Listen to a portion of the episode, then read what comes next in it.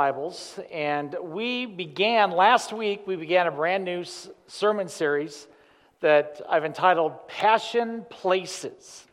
And here we are now, we are just a few weeks away from Easter. Hard to believe, isn't it? And um, uh, I, I, found uh, some really interesting things as I looked at some of the different locations, if you will, of the last week of Jesus' life. And last week, we dealt with the guest room where Jesus had the Passover meal, where we celebrate the Lord's Supper, uh, and, and we learned a lot of things there. Today, I want to take you to another place. I want to take you to another location. And I would invite you today to come with me to the garden. To the garden. We're actually in the same chapter as what we were last week, uh, except we're going to move a little bit for, uh, forward, and a little further down on the page, if you will. We're going to start in verse 39. We are in Luke chapter 22, beginning in, in verse 39. There is a lot for us to unpack here. So I'm anxious to share this with you. If you're able to, could you stand with me for the reading of God's word as we check this out together? And if you don't have your Bibles, all of my scriptures will be on the screen for you today. Just follow along right with me. All right, if you're there, say amen. amen. If you're not there, say amen. Wow. All right. I'll work on you too. Okay. You ready? Jesus went out as usual to the Mount of Olives, and his disciples followed him. On reaching the place, he said to them, Pray that you will not fall into temptation. He withdrew about a stone's throw beyond them, knelt down, and prayed, Father, if you are willing, take this cup from me, yet not my will, but yours be done. An angel from heaven appeared to him and strengthened him. And being in anguish, he prayed more earnestly, and his sweat was like drops of blood falling to the ground. And when he rose from prayer and went back to the disciples, he found them asleep, exhausted from sorrow. Why are you sleeping? He asked them. Get up and pray so that you will not fall into temptation. Let's spend some time today in the garden and let's see what the Lord might share with us today. Lord, your word is always anointed, it's always powerful. So now, Lord, I pray that you would bless not only the presentation of it, but also the reception of it. And God, I ask you that you would challenge us as your followers, challenge us to know you deeper, and Lord, to seek your face in a way that maybe we haven't before. I pray, God, that you would show us how powerful it is to pray, to seek you. So, Lord, meet with your people, I ask you in Jesus' name. Amen. You may be seated. You may be seated. So, for a number of us, if we've grown up in the church for any amount of time, we, we're somewhat familiar of this story. And what I also want to do is, uh, and, and the beauty, the beauty of the Bible, especially the first four books of the Bible, they're what, what we call the Gospels. And they are basically the uh, biographies, if you will, of Jesus' life and his ministry. And so we get different versions of the same story from different perspectives often. And I would also like to take a look at the book of Mark and show you how the Holy Spirit inspired Mark to write this story. It says this They went to a place called Gethsemane, and Jesus said to his disciples, Sit here while I pray. And he took Peter, James, and John along with him, and he began to be deeply distressed and troubled. My soul is overwhelmed with sorrow to the point of death, he said to them. Stay here and keep watch. Going a little further, he fell to the ground and prayed that if it was possible, that the hour might pass from him. Abba, Father, he said, everything is possible for you. Take this cup from me, yet not what I will, but what you will. Then he returned to his disciples and found them sleeping. Simon, he said to Peter, Are you asleep? Couldn't you keep watch for one hour? Watch and pray so that you will not fall into temptation. The spirit is willing, but the flesh is weak. And once more he went away and he prayed the same thing. And when he came back, he again found them sleeping because their eyes were heavy. They did not know what to say to him. And returning the third time, he said to them, Are you still sleeping and resting? Enough, the hour has come. Look, the Son of Man is delivered into the hands of sinners. Rise, let's go. Here comes my betrayer. And if you know the story, it was from this moment where Jesus is praying and trying to get three of his key disciples to also pray with him that he is eventually betrayed and arrested uh, because of the work of Judas and, and the soldiers that came. But before we get to the arrest, and before we get to any trial, and before we get to any of the treatment that Jesus endured for us as part of this Passion Week, if you will, this look at Jesus last week on earth, there are a lot of things for us to learn as we take a look at this scene in the garden. In fact, I think there's some really important, powerful truths about our prayer lives that I want us to unpack. Let me pause here and just tell you that our prayer lives is this it's more than God bless this food, amen.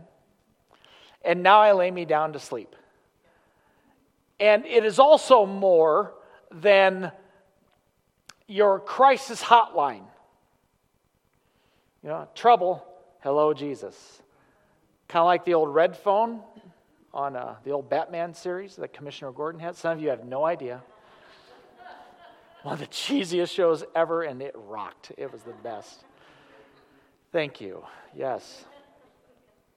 So, some of us see our prayer lives as kind of crisis management. Uh, and it's more than giving God our wish list. Uh, I would suggest to you that our prayer lives is really the same as chatting and talking and having a relationship with the person whom you're closest with. I've noticed that the more I talk to somebody, the more I get to know them. Does that make sense, everybody? The more you talk to Jesus, the more you'll get to know him. How awkward is it sometimes when you bump into somebody that you haven't spoken to in a while? You ever have that? Like, like it's like we're not talking days, we're talking years. Okay? Just, just like, you know, Phil, hey, Mark, oh, how you doing? Good. How about you? Good. Awkward silence.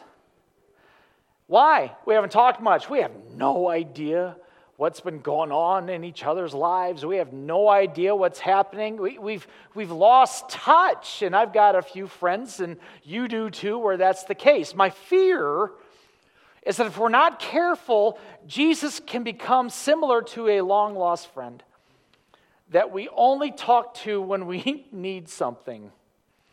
Anybody got friends like that?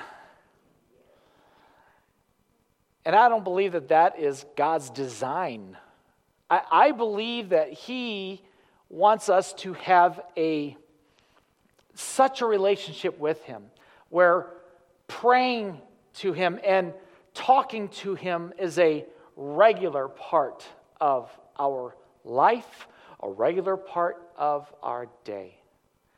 And what I'd like to do is show you some really important truths I found just from this first scripture that we read about praying to God and what our prayer lives every day, what that should be. Let me show you. First of all, we have the word routine. Routine. Prayer needs to be a routine. Maybe I should put it to you this way prayer is relationship, not reunion. Prayer is relationship, not reunion. You all know those family reunions, right? The people that you see once a year. Some you'd rather be three or four years. You know who they are. The weird uncle, right? Right? And if you don't have a weird uncle, you're it. Uh, I'm kidding.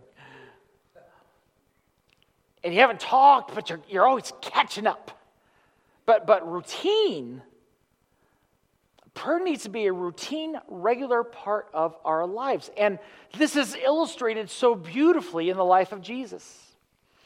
Look at verse 39 again, real close. Jesus went out as usual. Boy, those two words are important. Jesus went out as usual to the Mount of Olives. That's where the garden was, by the way.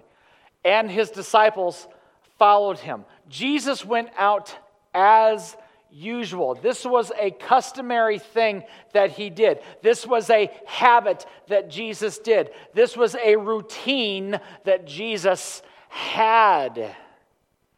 So, I, want us to kind of get into our minds here because if you're like me, I've grown up hearing this story, and there, there's a lot here that, that I'm really going to kind of say, that's really not what the, the scripture says. And I think a lot of people see this and say, okay, uh, Jesus, uh, he was stressed, and so he had to go pray somewhere. And, and, and so that's what he did. No, no, no. This was a regular part of Jesus' life. And so he naturally or I should say, even supernaturally, went to the garden to pray. Although this time the circumstances were really difficult. I need to let you know that even Jesus had a regular routine of prayer. You'll find this all over Scripture. There are moments where Jesus withdrew from the crowd, withdrew from the busyness, withdrew from doing the ministry so that he could be alone talking to his Father. Now, church, if the Son of God had a regular time of prayer, a routine of prayer, how much more should we have one as well? See, even beyond even beyond healing the sick and teaching and casting out devils and all this other stuff that he was doing, Jesus made sure that he made time alone with his Father. Now, some of you, you're tempted because you've heard this preached at you since you were a child, some of you. You're thinking, yeah, yeah, yeah, prayer, prayer, prayer, blah, blah. But, but here's the thing the enemy fears this more than anything. It's been said that the devil fears when even the weakest Christian bends their knee to pray. Why do you think it's such a hard thing for you to develop a pattern of? Because this is the thing that the devil does not want you to do. He doesn't care. You ready for this? The devil doesn't care how busy we are in church as long as we're busy without prayer. You can do all the ministry you want. But if we don't pray, all we're doing, all we're doing is talking, playing music, doing service projects, but but prayer is what puts that into the supernatural. Prayer is what takes this sermon with all my points starting with R and changes it from a lecture to a word that changes somebody's lives. Do you think it's because of my gifts, of my prayer? No, it's prayer. It's the touch of God. If there is anything that I could really encourage you with, it's this to have a personal time of prayer. Now, I'm going to I'm going to get later on in this message at the end, I'm going to give you some ideas as to how you could flesh this out and make it your own how you can do it yourself. But let's go to the second word because this word is powerful. All right? First of all, there's a routine of prayer. But secondly, we discover that prayer is very reinforcing. It reinforces us, it strengthens us. Now, I'm going to I'm going to confess that I grew up looking at the story a different way than I'm looking at it today. And I want to show you how. How does prayer reinforce us? First of all, it reinforces us, it strengthens us when we are deceived, when we are tempted, when the enemy will try to tempt us to do anything that is contrary to the Word of God. Now, I grew up thinking, well, okay, Jesus was at a really bad point. Jesus was at a low point. He knew he was going to go to the cross. He knew he was going to have the, the, the, penalty of mankind's sin thrust upon him. And so he brought the big three, Peter, James, and John, he brought them close and said, Guys, I need your prayer support. Let's do this. Let's pray together. I don't see that. Why did Jesus tell the disciples to pray? Let me show you in two verses because he repeats himself twice in our, in our main text. Verse 40, he says this On reaching the place, he said to them, Pray that you will not fall into temptation. And then he repeats it in verse 46. He says, Why are you sleeping? He asks them, Get up and pray so that you will not fall into temptation. You see, Jesus' insistence that the disciples pray was not for his benefit, it was for theirs. Oh, don't miss this.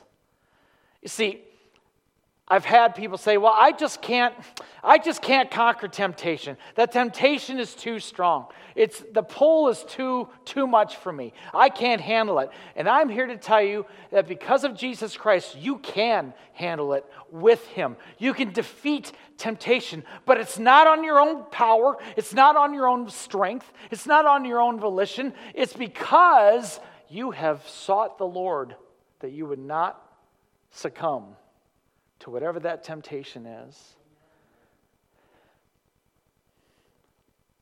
Dr. Dobbins, who is kind of a legend in the assemblies of God, some of you know who he is, some of you don't.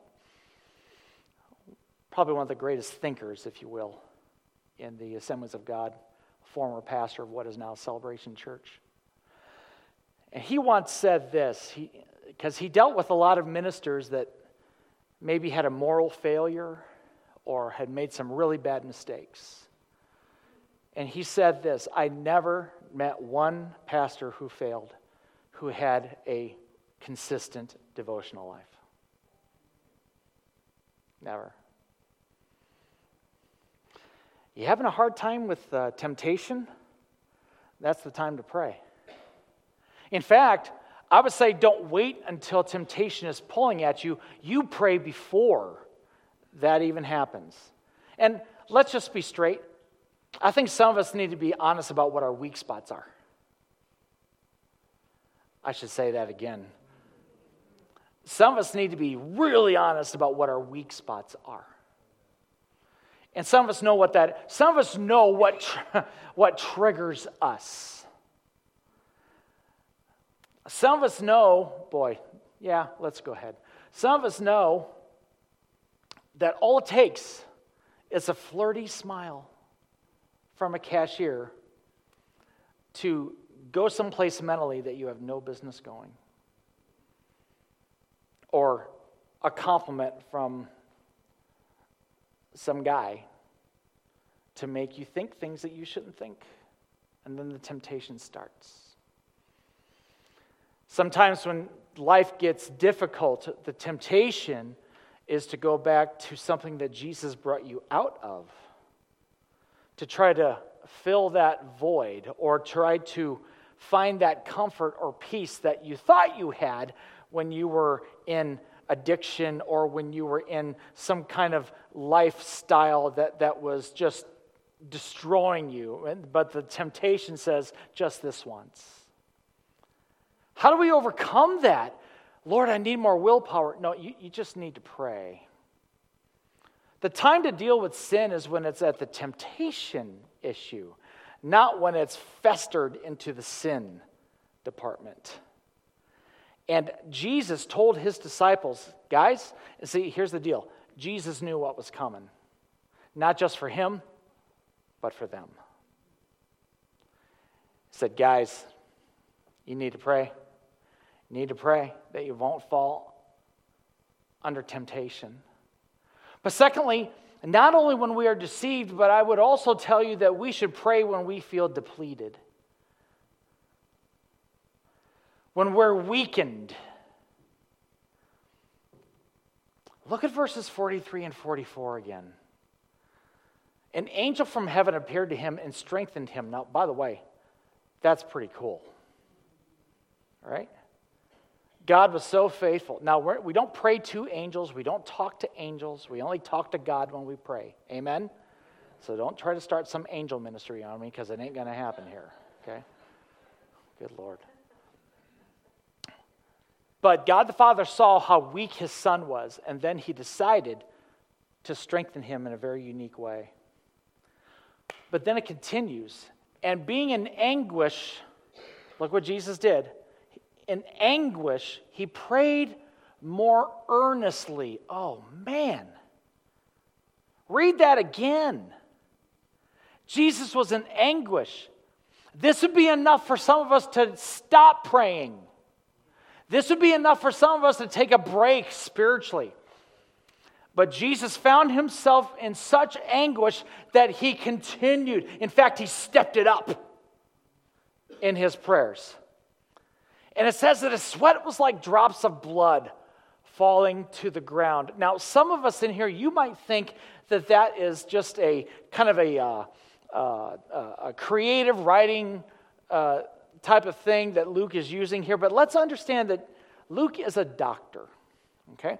And Dr. Luke, amongst all the gospel writers, he actually points this phenomena taking place in Jesus' body, where sweat drops of blood are pouring down from Jesus' forehead. Did you know that there is an actual medical condition called hematidrosis, where somebody is under so much stress and somebody is under so much anguish that the blood vessels in their forehead just burst. And blood, from all the stress and from all the anguish, blood flows down a person's face. That's where Jesus was. And it was at that moment that Jesus said, I got to pray. And we saw we saw God strengthen him. Maybe you're feeling exhausted. Probably the wrong thing to say on the day that you lost an hour of sleep, but I digress. Maybe you're feeling weak, not just physically, maybe emotionally, or in some other way. You know what time it's for? It's time for you to pray. His strength is perfect when our strength is gone. I'm so glad he sang that song. When our strength is finished, we can remember that we still have the Lord's strength to carry us.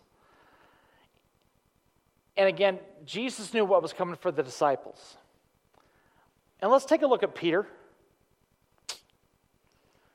Did Peter pray? No, Peter slept. Just like how I catch some of you on Sunday morning. Some of y'all think you're so sneaky. I know who you are. Peter failed in prayer. What happened right after that?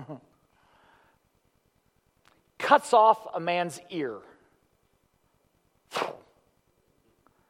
He was either a good aim or a bad aim. I'm not sure. But the crowd's coming to arrest Jesus, and Peter, and Jesus is not happy about this. Peter cuts off a man's ear. We tend to hurt people when we don't pray. Je- Jesus was even denied by Peter multiple times. I will tell you, I can trace this. I, I believe we could trace this to his failure to pray when he needed to do so the most. If you're feeling weak, pray. If you're feeling tempted, pray. Because Jesus has designed this incredible tool called prayer to combat all of that. Thirdly, today, I want to give you this word the word relinquish. Jesus prays a prayer here that few of us really like to pray. Hmm. Want to see it? Who said no? Uh, verse 42 Father, if you're willing, take this cup from me. Most of us would stop right there. Take it away, Jesus. I want to feel better. I want to be comfortable. I didn't sign up for this. I didn't sign up for trouble. I thought all my troubles were going to disappear when I accepted Jesus as my Savior. How many of you know that's not true? But look what Jesus said. Jesus said, Yet, not my will, but yours be done. Do you know how powerful of a prayer that is for someone to pray? Lord, this is what I want. And Jesus was brutally honest. I mean, think of it. Jesus is sent to earth to live a sinless life and then to pay sin's penalty on a very cruel cross. And he prays to his Father, you know, I'm paraphrasing, obviously, because I don't think Jesus ever said, you know. You know, if we could just change plans, okay. Yet, Jesus, yet, Jesus, I, you know, I, I know you've got a plan for me, and I'd really like you to make me feel better, but not my will, but yours be done. Lord, I would love it if you would heal me completely. But God, not my will, but yours be done. God, I, I would pray that you would do this in my family, do something special in my family. Just nothing too serious. Yet, God, not my will, but yours be done. I found myself praying prayers to God, wanting a, a result. I just didn't really like how Jesus planned to get there.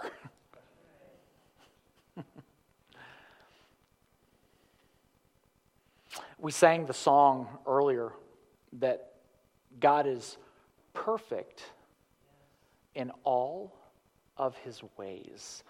All of his ways are perfect. And they may not make sense, but his ways are perfect.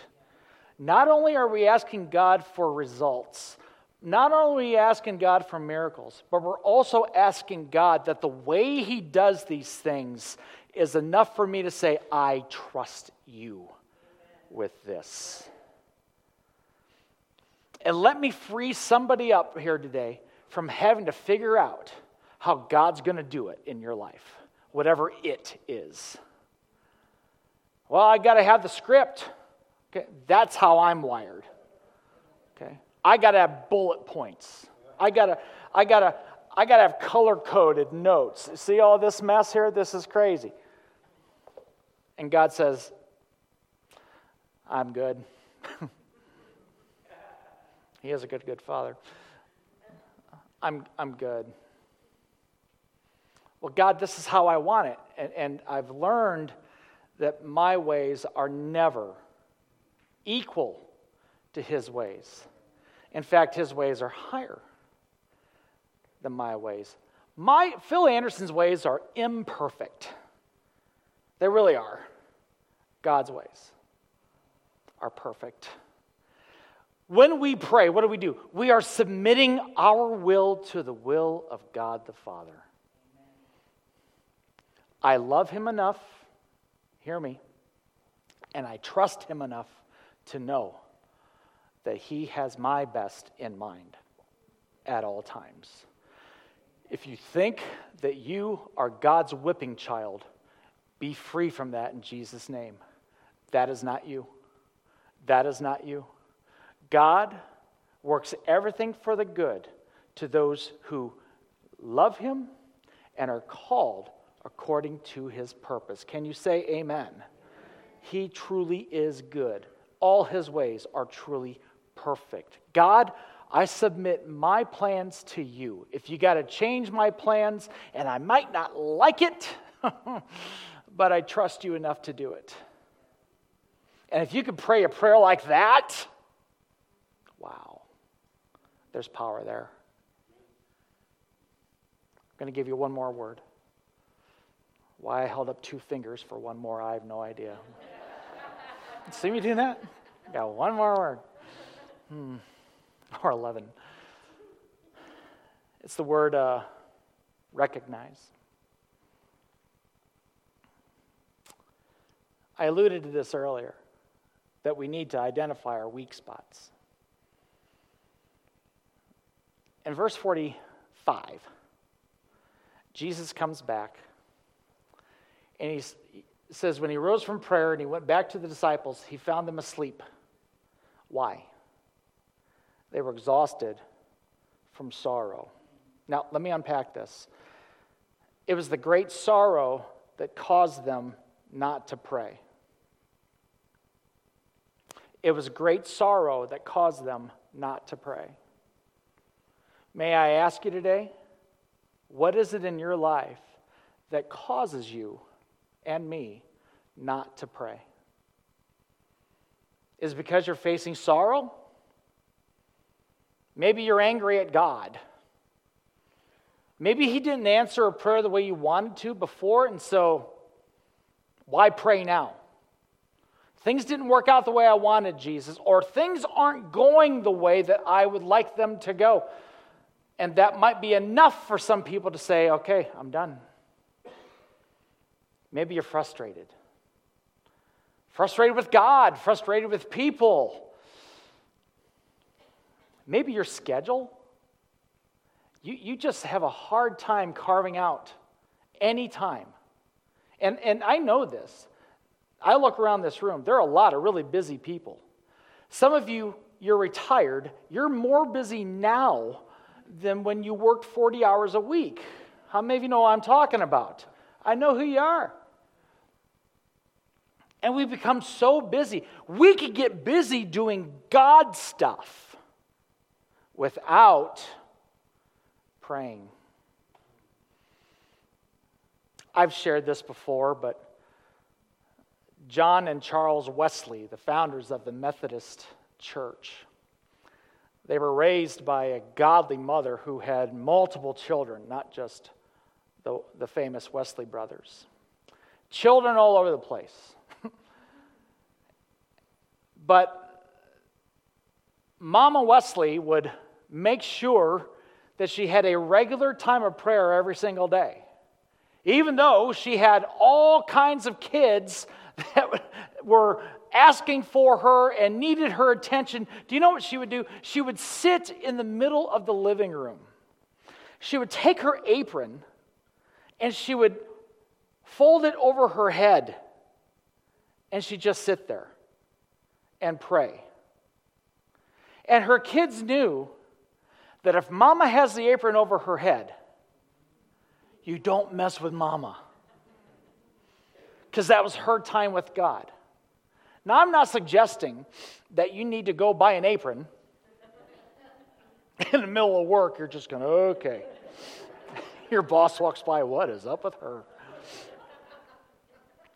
But Mama Wesley carved out some time in the midst of her responsibilities because she knew that the priority was God. I think if we tried, in fact, I know this, if every single one of us tried, we could find some time to talk to God every single day. For some of you, it might be on your commute to work. And, and, and by the way, let, let's just pause here. Some of us, when I, when I talk like this, you think that I'm, I'm saying, everybody, lock yourself in a closet, light some candles, pray for two hours, and quote Leviticus. And, and, and that's not what I'm saying. With any discipline, you gotta, you gotta start small. You do. God forbid if I ever started jogging.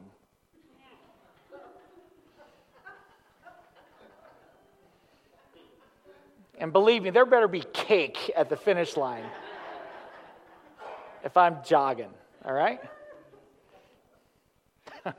In fact, if I'm ever dead and I'm dumped next to a jogging path, okay, you know I was murdered and dumped there because I ain't jogging. So, anyway, if I ever start jogging, I'm not going to say, okay, today, today, I'm going to buy the gear and I'm going to run a marathon today. Okay, I've, I've been in scenarios like that. Okay. Some of you were there. We had the Tallmadge 5K here, obviously in Tallmadge. The Tallmadge 5K was held in Tallmadge that year. It was very grand. And my son and, and my wife both ran the 5K, not me. I was in the fun run. Yeah, that's a misnomer, by the way. Where we were supposed to either jog or walk one mile. And it was probably the worst eight hours of my life.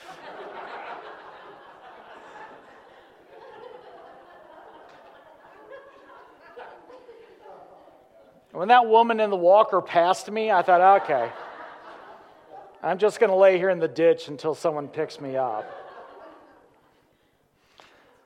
But I thought, yeah, I can, I can do a mile. I can do a mile. They say, go. And I'm like, yeah, here we go. It's like, oh my what am I doing? It was horrible. I think I puked out my spleen. It was awful. I had no business in a fun run. They literally promised pancakes when it was over. I said, I'm here for the pancakes and the free t shirt. I don't want to run anymore. Why do I share this story? Obviously, to get a cheap laugh, but more than that, I share this story because I, I started too, with too much for me. I wasn't ready to run a mile, I wasn't ready to run 50 yards. It's something I had to work up to. Some of you, you're athletes, you, you, you don't start doing the maximum effort on your first time you got to build that muscle. And you get stronger, and your endurance increases, and you're able to do things better than you did the day before because you're constantly building that muscle. Prayer is a muscle. You're constantly building it. If you can give God five, if you don't pray regularly, can you give God five minutes today and tomorrow? Oh, yeah, you can. I know you can. Maybe you can give them seven. And then you realize that, you know, I could do this. And then, and it's not about the time. It's not like God's up, up in heaven with a stop, stopwatch, like, go. Oh, sorry. no blessing for you. Scripture says that when we come closer to God, He comes closer to us. So, any effort, hear me, any effort that you make towards God, He will bless that. So, if you're a beginner at this thing, can you just say, okay, God, I'm going to try this?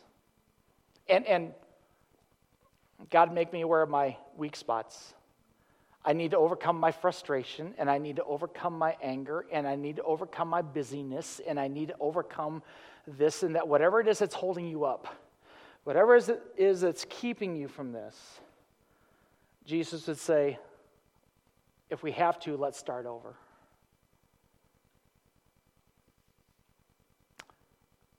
what can you recognize that stands in the way of your doing this?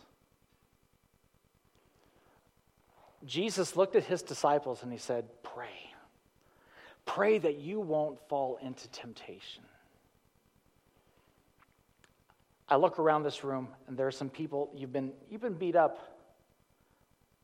Pray. Some of you, you, you've faced some temptations. Jonathan, can you help me? You face some temptations. Pray. Some of you, you, you want God to do miracles. And I know we had a time of prayer here at the altar. And, and to be honest with you, the response to this message actually extends outside of these walls into your personal life. Oh, it could start here. I'm going to give you a chance to talk to the Lord. And, and maybe he'll say, hey, let's, let's turn down the radio, let's talk. Get off Candy Crush, let's talk. What, what might God say to you that could totally transform your prayer life? Because here's what I know God blesses when a church prays. When a church gets serious about prayer, God gets serious about that church. And I expect God to do some amazing things as His people seek Him. The garden. What an amazing scene. The Lord's here to strengthen you, the Lord is here to show you what He can do in you and through you by saying, God, I commit to a regular, routine, consistent prayer life. Will you stand with me?